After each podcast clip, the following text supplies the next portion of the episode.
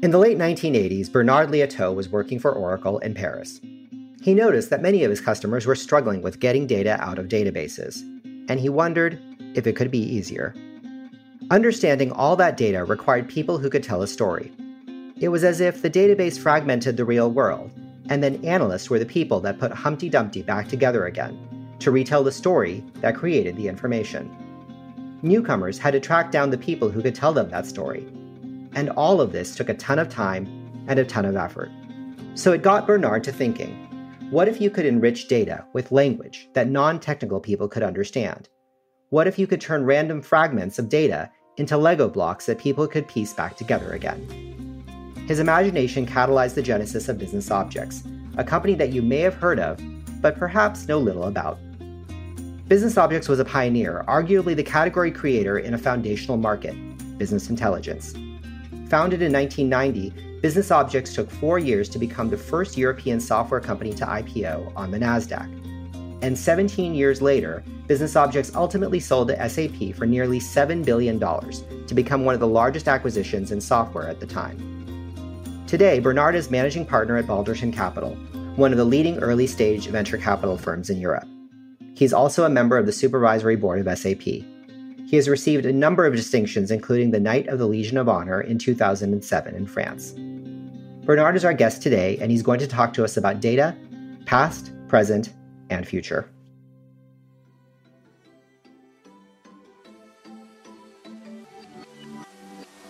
Welcome to Data Radicals, a show about the people who use data to see things that nobody else can. This episode features an interview with Bernard Liautaud, managing partner at Balderton Capital. In this episode, he and Satyen discuss the origins of business intelligence, Bernard's experiences as a founder, and creating healthy cultures. This podcast is brought to you by Alation. Alation enables people to find, understand, trust, govern, and use data with confidence. More than 25% of all Fortune 100 companies use Alation to support data driven decision making. Organizations like Cisco, Pfizer, and US Foods drive data culture and innovation with Alation. Learn more about Alation at alation.com. Bernard, you founded Business Objects. Tell us a little bit about that story and you know, tell us the founding story, what caused you to do it, how you got your start, and why you did it. It starts in 1990. That's when we started Business Objects. But prior to that, I was at Oracle. So I started my career at Oracle back in 86 when Oracle was a fairly small uh, software company doing about $100 million of revenue. And it started its French operation in Paris, and I joined at that moment. So I spent about, that was my very first job.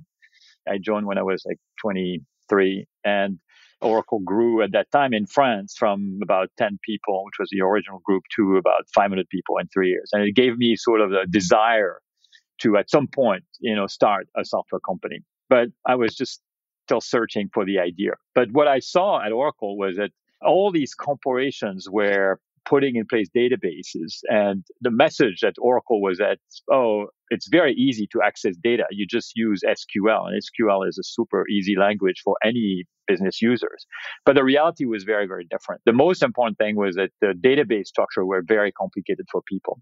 And so I always thought like this is uh, not an easy thing for people to do. And at the same time, I met a, uh, a developer, an independent developer in Paris who came to Oracle with an idea, which and a product, actually a prototype of a product that facilitated the writing of SQL queries. And he said, "Hey, uh, look at my product. What do you think? Would Oracle be interested in it?" The product in itself was interesting, but was very thin and just a thin layer to just select the table, or select the columns. So it was not that interesting. But we, I worked with him for about six months, and we built basically a much more elaborate product that used the concept of a layer, a semantic layer on top of uh, the database.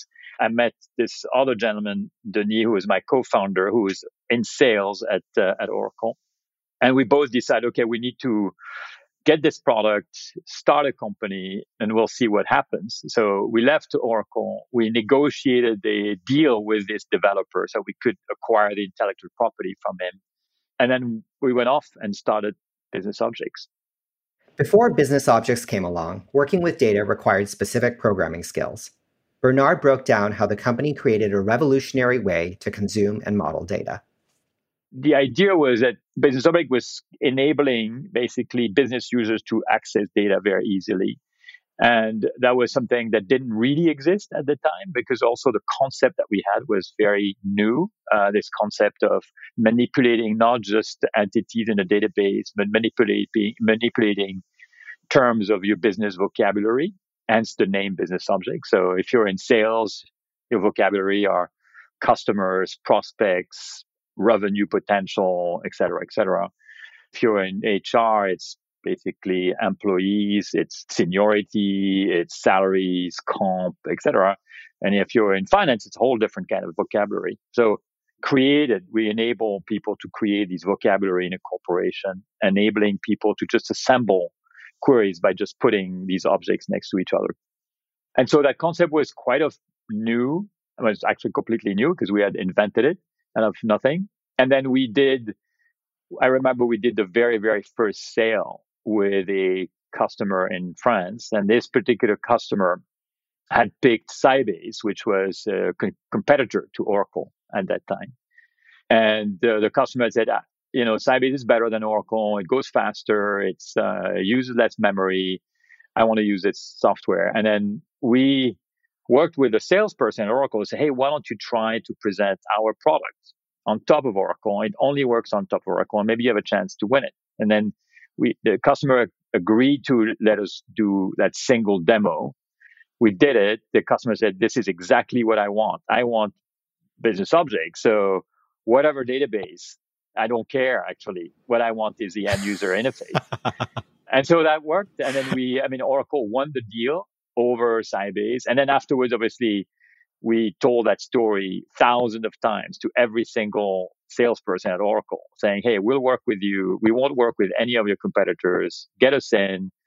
It's a win win. And that's how we managed to get initial traction. You look back at the story. I mean, so so you created a category, right? I mean, you you did this in a world where nobody even knew what a semantic layer was. People barely knew SQL at the time. I mean, it wasn't a certainly it wasn't a world dominant skill. And here you are creating this idea of this thing that people needed, and then they they only realized they needed it because they saw it. Did you think you were creating a category at the time? No, I mean I think to me, you know, partly maybe because I am I'm not a coder myself. I'm not a I'm a I'm an engineer, but I always like the um, concept and I like easy things. I'm always look for convenience. And I had to deal with SQL because I started as a pre-sales. So, so I did demos and stuff and I was trying to convince the customers that, you know, things were easy, but I, I recognized they were not that easy. And so to me, it was like I was really searching for a way to make a query much easier. And it's sort of a, it may be a little accidental, but I, I realized because having done so many demos and so many little, little pre-sales engagements that the main thing was really always the struggle was always in understanding the data for an end user. It was not that much the language. The language you can learn, okay, select from, etc. Where, but it's always like where are, where is the data? What does it mean? What, is join structure? Which join should I use? Which I so it's like I was thinking, is there a way to sort of eliminate all this and and really be in the language of the user?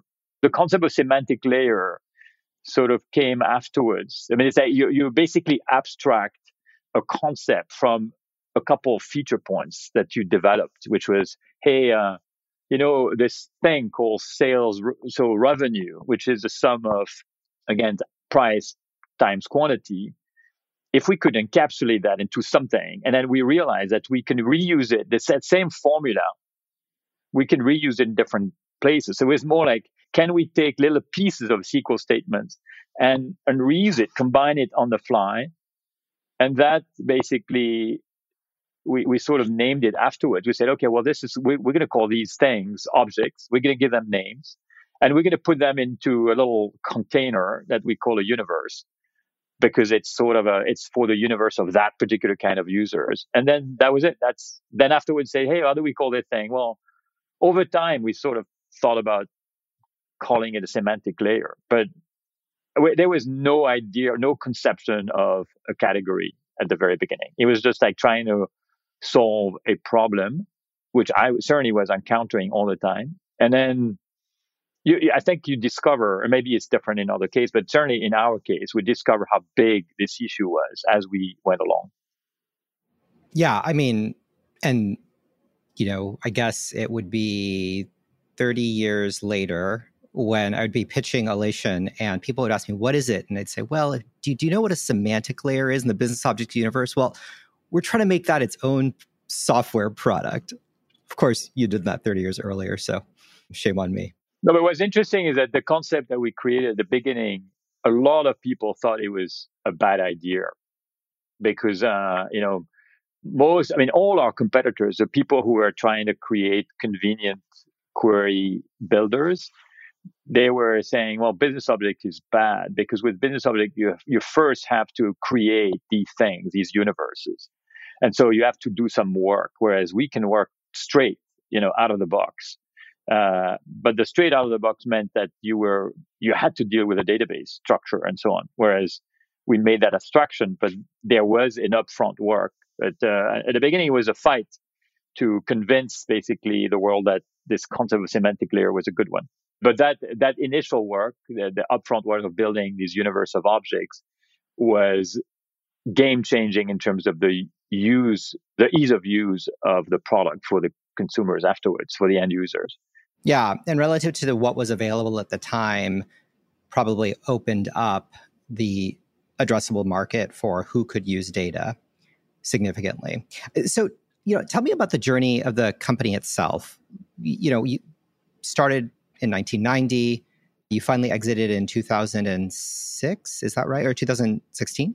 Or sorry, no, uh, 2008. Eight. I'm sorry. 2008. 2008. So uh, that's yeah. a, you know, 28 year journey. I think my math is okay there. No, no, no. Sorry, sorry. Let me just just put it back.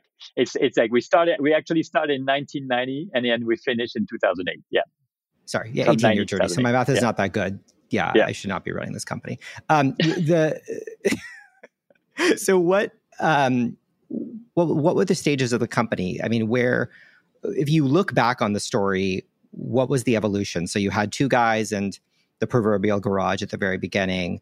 What were the shift changes? Yeah, yeah. So there were several phases. The first phase were startup phases. So startup phase, like two guys in a little business center outside of Paris, and it's basically convincing the first customers with this product and really making the product real. And also we had to build an R and D team because we just had this freelance developer at the beginning. But so we we started you know getting the first customers in France, and then we we realized okay we need to develop professionally, and uh, and this is when we're going to say we're we are going to try the venture capital route. And I had a, um, some uh, acquaintances that were in venture and some in California, some of them being at the origin of Oracle. They were a business angel in Oracle. And I presented, and, and one of them is was Don Lucas. Don Lucas, who is, it's funny to, I was just watching the, the Theranos Netflix the other day, and Don Lucas is, is very much prominent there. But he was one of the first guys with other folks, Arnold Silverman and, and a few others who basically believe in the idea. And so they were business angels. And, and so we, I managed to get them to invest a little bit of money. And then we had two venture capitalists in France put some money. But the first round was basically a million dollars in six months after we started the company. And then with that, we were able to start and and we had the idea that if we want to succeed, we need to succeed on a global scale. So we started a business in August 1990, and in September 91, we opened our US office and our UK office in parallel.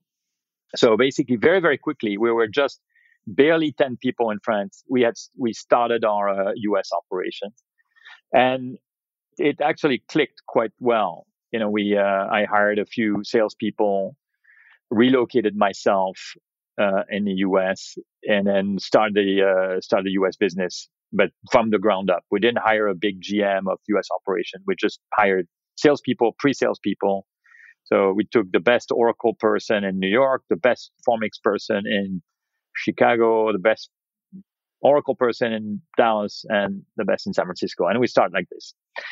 Uh, and that worked out quite well. We did 200K the first six months. Then we did 1.8 million. Well, 1.5 actually in 91. Then we did 5 million the year after. Then we did 15. At the time of the IPO, things were going incredibly well. They were a stock market darling, projected to grow at over 100%. But as with all great adventures, things would take a turn.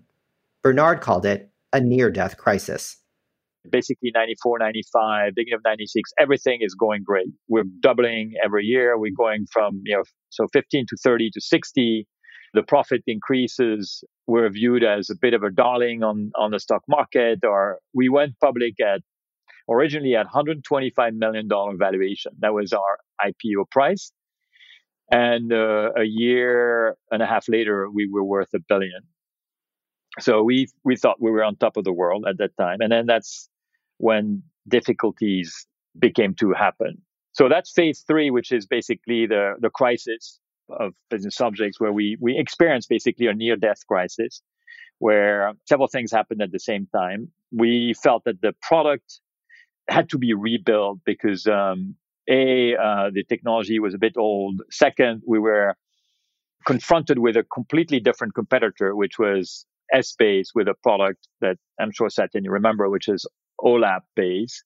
So, and, and it was this concept of online analytical processing, which was coming on the market and everybody wanted that. It was fast. It was multidimensional and we didn't have that. And we felt like, okay, we need to completely change our product so we can compete. So we wanted to build a new version, which we did, but we had all sorts of issues with it, which we, I'm sure we can go into the details, but basically the product, our new product, everybody wanted it, but it didn't work. It didn't work on the uh, uh, old architecture of Microsoft, and the launch was a complete disaster. In addition, we had a an issue with a contract in Germany that we thought was a good contract, but ended up being a bad contract that which had to back out of our of our accounts. And when you're a public company, this kind of thing is is lethal. So we we had a terrible time with a combination of sales problems, compet- competition, product issues, and basically everything arrived at the same time and our our stock price was heavily impacted because basically we were missing our results. So instead of growing at 100% like people were expecting us to we grew only at 40% um, and therefore our stock price well our market cap went from a billion to 100 million. So we lost 90% of our value in a period of three or four months. So that was a crisis really dark moment uh, of the company. What year was that happening? That was in 96. 96. So we're about six years into the company, two years into the public life of the company, and everything is going the wrong way. At the same time, my uh, co founder, Denis, decides that he wants to leave the business. He was interested in the first phase of the build up, the IPO, which for him, sort of the, the story was, was less interesting afterwards. But I was really interested in, in continuing the story. And basically I'm by myself now and I had to rebuild the company.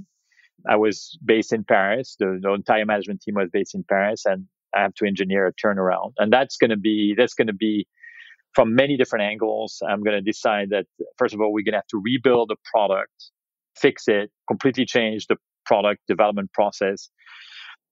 I'm going to change the center of gravity of the company, move from France to California to be closer to our core customers, our core partners, but also to the financial community because we were public on, on Wall Street. We're not public in France. Rebuild the management team because that move and all the troubles basically meant that half of the management team was going to leave and started from there. And then, and that's that is basically this, this new phase of the company from end of 96 to 99, where it's basically the turnaround, where we're going to again rebuild the, the existing product, build also a new product on the web because it's a very, very beginning of, uh, of the internet and, and web based products. And we're going to come out of this basically brilliantly fortunately was uh, with through innovation like uh, obviously fixing our old product but also innovating through a brand new internet product and become again what the company, the, the customers wanted. At the time, by this phase, was the product still the semantic layer with the business modeling? And it, did you? And it sounds like you then added that same OLAP capability, or at least something approximating it underneath the hood. Were those the two basic elements of the product? Yes, I mean I think they, we we came yeah we came out with a brand new innovation which was really interesting, which was uh, the concept of an integrated product that did OLAP and query and reporting in one engine. So basically, the idea is that you query the data always through the semantic layer, but the semantic layer is intelligent enough to decide that they should bring back more data from the database than you actually need. Let's say you want revenue by customer and you just put that query. Well, actually, the, the query is also going to retrieve the, the granular data by year and by product. So if you want to drill into the data a la OLAP, like do multidimensional analysis, so that's drill into revenue, not just by customer, but also by customer by year or by customer by year and by product, you can do that without querying back the database. You work now in a little mini cube. So we create the concept of a micro cube, which was like an OLAP cube, but uh, was downloaded onto your desktop. And so that, that combination of query and OLAP and reporting became so was the product, the business object version four, which was which had really trouble getting launched because it was complicated and it was buggy and so on, but ended up being an enormous success afterwards on the market. And then on the side, we created this uh, a version of that called Web Intelligence, which was always based on the same semantic layer, but doing a very thin, very easy to use query and analysis product just from a browser. And the combination of these two products really enabled us to grow substantially. So we went from you know 16 million to 85, which was a year where people were expecting us to do 120 or something. But we went from that 120 to oh sorry 85 to 120 to 200 something 210 and so we our growth started to pick up again and then we became profitable again. So we we didn't lose money through this period. We went from you know so 17 18% operating margin down to zero then down to then back up to 15 and 20% so finally i mean from a from a performance standpoint it wasn't it wasn't bad. We just when i mean the, the lowest point of growth was 40% the lowest point of operating margin was yeah break even but the market was expecting so much uh, that that it went to 100 million but from 100 million we went back up to i think about 3 or 4 billion in a period of a few years. And we became for 2 years in a row the, one of the top 10 tech stocks on wall street.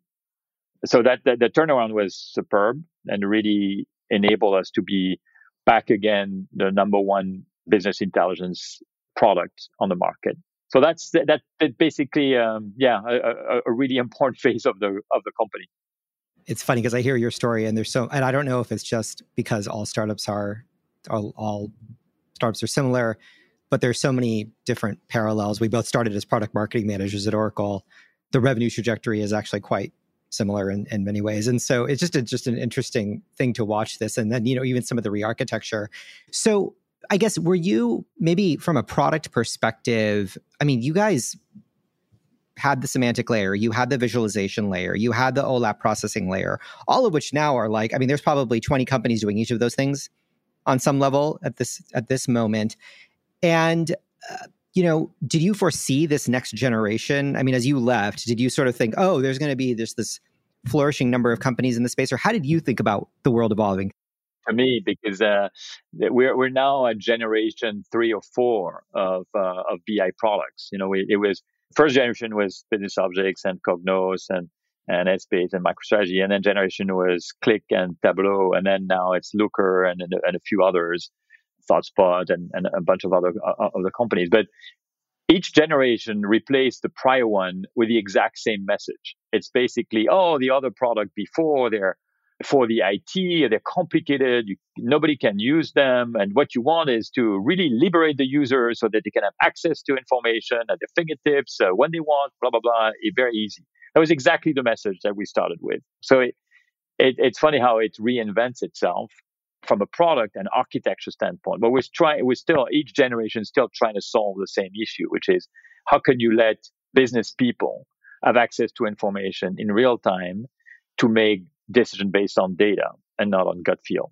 It's funny because as I, you know, as I see it, there's we're solving some incredible problems on the compute and processing yeah.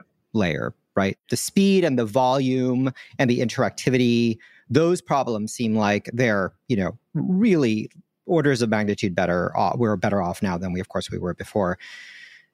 And then on the flip side, a lot of the human cognition issues, I mean, you know, we see I've seen at least five or seven companies who talk about building a metrics layer, right? Which you know sounds awful lot like the semantic layer that you were referring to. And you know, it's funny. I read this one blog, and and somebody came out and said, you know, well, at Airbnb, we had a single place where we defined all the dimensions and all the metrics, and that was a huge innovation for us. And I thought to myself, wow, that that the fact that that's you know in 2022 being pitched as the most innovative idea is pretty pretty interesting. How do we solve that problem? Because that's probably that's certainly the problem that I feel like I'm working on, and it's this: how do I teach people to talk to databases now? In your lens as a venture capitalist, how do you how do you see innovation occurring in in that domain? I think uh, as we as this industry develops, you realize that it segments itself. You, you, it's very hard to have one solution for everybody because you have, um, you know, you, you have this concept of also data scientists. You have also business analysts, which didn't really exist that much at the time. So because of the culture of data developing in companies, there are a lot more people who are more at ease with the, with using data. So in the 90s, people working in businesses were data ignorant, meaning they had no concept of how to deal with data. They didn't know database, they didn't know SQL, and I certainly didn't know coding. You have to work with data now if you want to be good at your job. So, but some people will work with data in a very structured way and they would just want to have access to data and, and lots of dynamic capabilities into the data.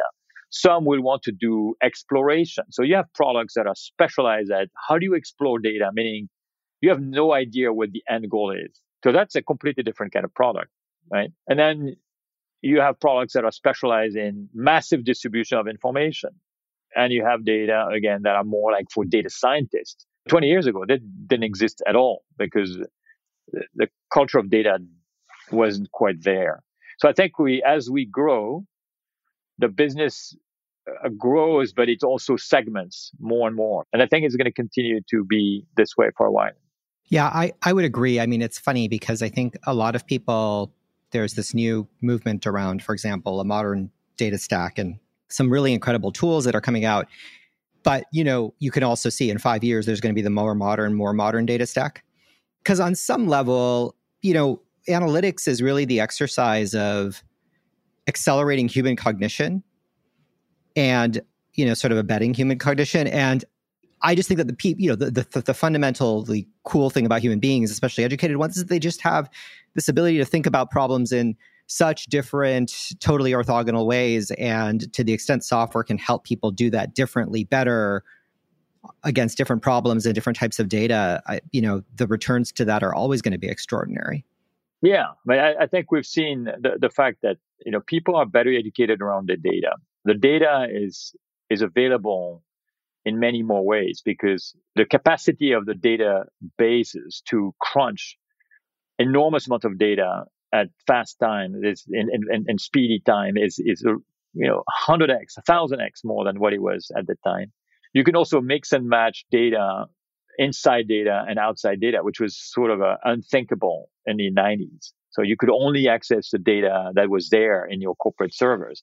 Now you can mix and match data and then you can use more unstructured information as well. So I, I think it's, it's become a lot more sophisticated. I think the industry still has, in my view, still solid 25 years of great growth and new innovations to get to the holy grail of, of uh, people being able to, yeah, use information very easily and, and take all advantage of it with a mix of AI and, you know, and, and exploration and dynamic information. There's there's a ton of things that still need to be done.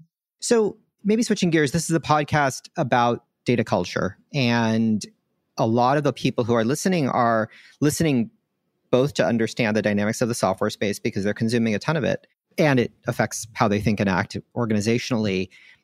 But you obviously have this unique vantage point because you've seen companies sort of get transformed by data and then you yourself built a company that was a data company but also that had its own culture.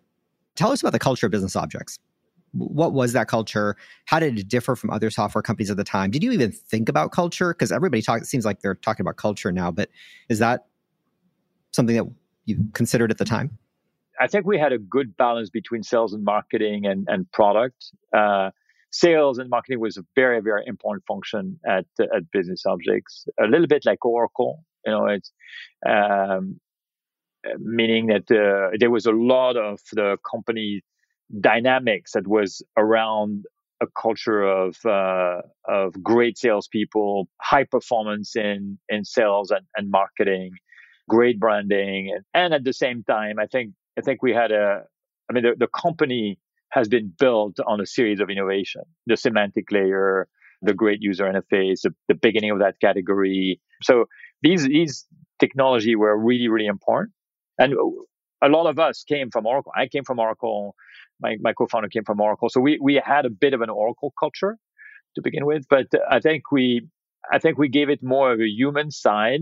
And one thing that really made us different, in my opinion, was the international nature of business objects. And we were a French company, but we recognized very early on that France is not necessarily the, I mean, certainly at that time was not the heart of the software industry, right? There were very, very few software companies coming from France. So we we felt like in order to be a global champion, we had to bring in uh, components from many different places. So there was never a dominant geog- geographical culture within business objects. So there were great ideas coming from France, great ideas coming from the US, but also anybody like uh, there were some elements of innovation that came from Italy that we replicated, some from the Netherlands, some from Germany or Japan or anywhere. And we were we had businesses in many many countries. Our distrib- our revenue was distributed across many different places. We had very early on we had a, a great development center in India, but we through Crystal we have like uh, 1,200 people in Vancouver. We had people in San Jose, a lot of people in Paris. Our Italian office, our Germany office, our I mean, they, they were vibrant, vibrant cultures and everybody was bringing their own local culture into the fabric of the company. That to me was something that I'm still very proud of. A lot of people still today believe that the best moment of their career was at Business Objects. We had a culture that I think a lot of people recognize themselves in, um, which is a, a, mix of high performance, uh, great innovation, international culture, and a lot of passionate people you obviously counsel a ton of entrepreneurs and what do you tell them about building culture? I think uh, I, I, would say the first of all they need to think about it a lot. They need to decide what are the what are the important elements they want as part of the of, of the company culture. Um, and they need to practice it um, and practice them all the time and communicate heavily about it but probably the most important thing is the founder, CEO, leader of the company needs to exemplify these values in this culture. I personally believe that companies companies cultures are modeled after the behavior of the CEO. The CEO and, and therefore the executive team behaves a particular way that basically creates the environments or the, the type of behavior that everybody feels that they are they should sort of mimic or adopt. So if you can't say, as a CEO, you can't say, well, I'm doing this because I'm the CEO, but you cannot do it because you're not the CEO. No, like people, if you start being, if, if you, if the CEO is sort of uh, really rough with, with his executive team, then the executive will be rough with the level underneath and the roughness will, will be part of the culture. If the CEO is very human, uh, and uh, and is a listener and, and and takes input from many different people, that will be part of the culture. So the, to me, the number one element of how you create culture is by eh, by setting the example. You have to set the example. You're uh, you're going to be modeled after, in, unconsciously or consciously. Um, so, is that true at any level of scale? Is there a level of scale where that becomes not true? When I think about the cultures of the various companies I've encountered across the many years, the past 30 years. I find the, the Oracle culture is quite modeled after Larry. I find the um, the PeopleSoft culture was was very much modeled after its founder, and it, they're they're very, they're each very different. But I, I, think at the end, I think it stays it stays there based on what the uh, what the founder CEO models. Yeah, and I think um, which you know if you're trying to change culture within an organization it's a bottoms up effort but it's also then there's also a top down effort to all of that so i guess maybe as we end the conversation there are two things that i'd ask for you i think the first would be you know we're at that phase i think where we're sort of now growing from seven eight hundred employees to the next level would love to get your advice to me personally on you know how we do that and I guess maybe secondarily, would also just love to get your advice to listeners who are trying to do this work.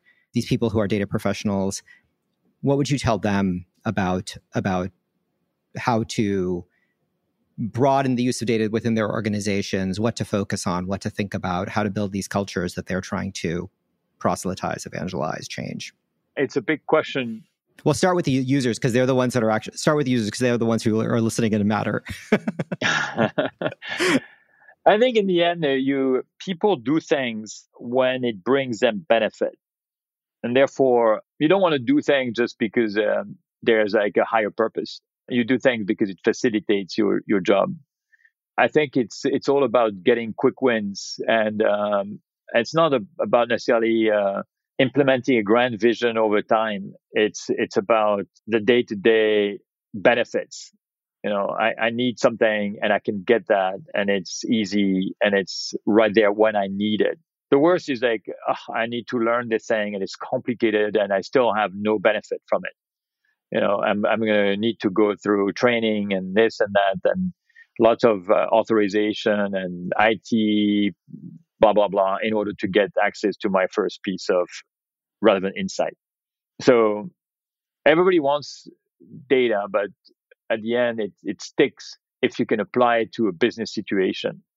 And I guess I'll just selfishly ask for the advice from me. Not that our listeners will, well, they might be curious as flies on the wall. What would you what would you recommend, you know, now I guess 10 years in on the journey? To you specifically. To me specifically, yeah, absolutely. it can all well, be for the users um, and for the listeners. to me, great software companies manage to create alignment and that alignment is basically communicated by you. And as if you're able to say, okay, this is what we're doing. Uh, this is sort of the so you, you're creating that magnetic north. You know, everybody knows where the company is going. You yourself, you set the culture, so you lead by example, and you create an environment that enables people to achieve extraordinary things. Then your job becomes a lot easier because you don't have to tell people what they need to do. You just need to, you just tell them, just look up. And you, when you look up, you, you look at the magnetic north and then you know where you're going. You don't need, I mean, all your, your reality is most people are going to make decisions without your input, but they just need to know where the company is going. And if they know what their job is, where the company is going, they will make the right decision with everybody pushing in one direction, companies doing amazing things. Most of the companies that, that struggle is because people are, it's not people are bad. It's just that they are going in wrong or, or diverse directions, right? So if you have created that clarity, you make people autonomous enough under that clarity of vision and you provide the, the example, I think you'll continue to achieve extraordinary ambitions.